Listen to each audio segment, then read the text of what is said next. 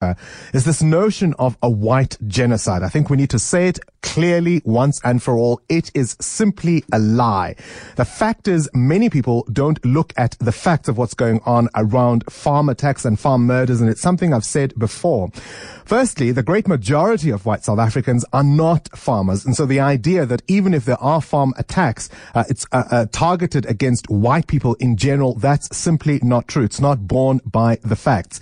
And of course, it's a stupid idea for anyone to say that farm attacks shouldn't be a matter of concern. They are of great concern. Any murder in South Africa should be of concern. Any murder anywhere in the world should be of concern, and it is of concern. But there are many, many farm uh, attacks that include attacks on farm laborers who are black, who are colored, and of course, white farmers and white people also get involved in those attacks and they are killed quite brutally, uh, quite often. But the idea that it's uh, white people being targeted for being white is simply a lie. Let's call it what it is. It is a lie.